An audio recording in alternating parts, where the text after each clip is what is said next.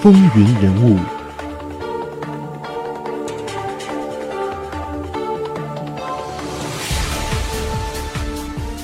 欢迎继续回到风云人物，我是华丽。我们继续来看美国的第四十四任总统奥巴马。二零零四年，奥巴马在民主党全国代表大会上的演讲，使人们预料到他最终将会参与总统竞选。这种推测在2004年他赢得了联邦参议员的选举之后就变得更加确切了，促使他向记者澄清：“我可以肯定地说，我不会在四年后参加竞选。”但是到了2006年的十月份，一次访谈当中，他表示自己可能会参与2008年的总统大选。随后，民意机构将他的名字加入到了民主党候选人的民意调查当中。首次的民意调查显示，他获得了百分之十七的民主党人支持，仅次于获得百分之二十八支持度的纽约州参议员希拉里·克林顿。二零零六年十二月底出版的《新闻周刊》封面故事以“竞赛开始”为题，其专栏作家乔纳森·阿尔特提出了。美国为希拉里或奥巴马做好准备了吗？这样一个封面问题。民主党参议员查理·杜宾和伊利诺伊州审计长丹尼尔·海恩是2008年奥巴马总统竞选的早期倡议者。著名的电视主持人奥普拉·翁弗里和影星乔治·克鲁尼都表态支持奥巴马竞选总统。评论员曾指出。他在2008年获胜的几率将大于在2012年以及之后。2006年10月，在出版的《芝加哥论坛报》中，牛顿·麦诺将2008年他的总统竞选与1960年约翰·肯尼迪的胜选相提并论。保守派专栏作家乔治·威尔则是详细的列出了他认为奥巴马应该在此时参选的四个理由。2006年的9月。奥巴马成为了爱荷华州议员汤姆·哈金的野餐会上的主要演讲者。这一年度政治活动传统上由爱荷华州政党核心会议中有希望的总统候选者参加。二零零六年的十二月，他在新罕布什尔州发表演讲，庆祝民主党在全国中期选举中的首场胜利。这场演讲吸引了一千五百人。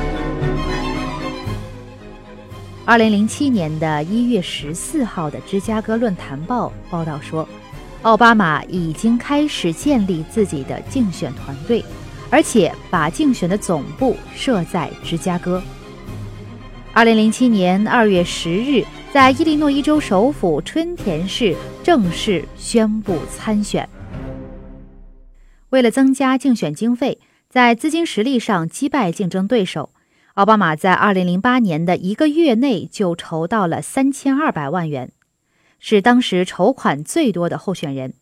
紧接着的第二个月，他的筹款效率惊人，募得了5500万美元的捐款，打破了参议员克里在2004年保持的单月筹款记录，比同党对手希拉里·克林顿的同月筹款数多出2000万元。二零零八年一月四日的艾奥瓦州民主党初选大会上，取得百分之三十八的支持率，领先知名度颇高的约翰·爱德华兹和希拉里·克林顿。奥巴马成为了民主党候选人中的领跑者。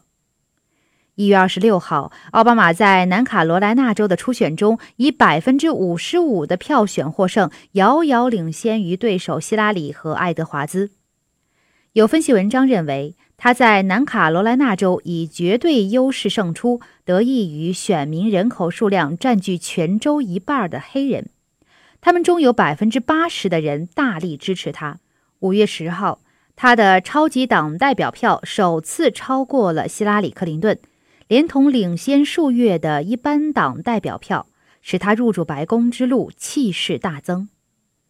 六月三号。最后两场预选在南达科他州和蒙大拿州举行，希拉里旋即确定在党代表票数上落后，为免向过去的党初选候选人，直至党代表大会仍拒绝认输以表不和，希拉里宣布退选。奥巴马初定成为民主党总统提名人，是美国历史上首次由主要政党提名参与总统大选的黑人。二零零八年的八月二十三号，民主党全国大会上，奥巴马被正式提名，并且选择了参议员乔·拜登为副总统候选人。十一月四号，总统大选正式举行。结果，他击败了共和党候选人麦凯恩，成功当选为美国第四十四任总统，更成为了美国有史以来第一位非洲裔总统。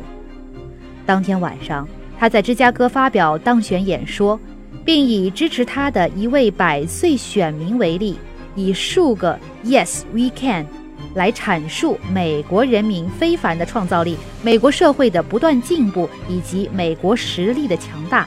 比如汽车和飞机的发明、登上月球、促成柏林墙倒塌等等。这次演说非常的有震撼力，并富有强烈的感情色彩，许多观众倾听时不禁流下眼泪。是的，我们可以，也成为了他的名言。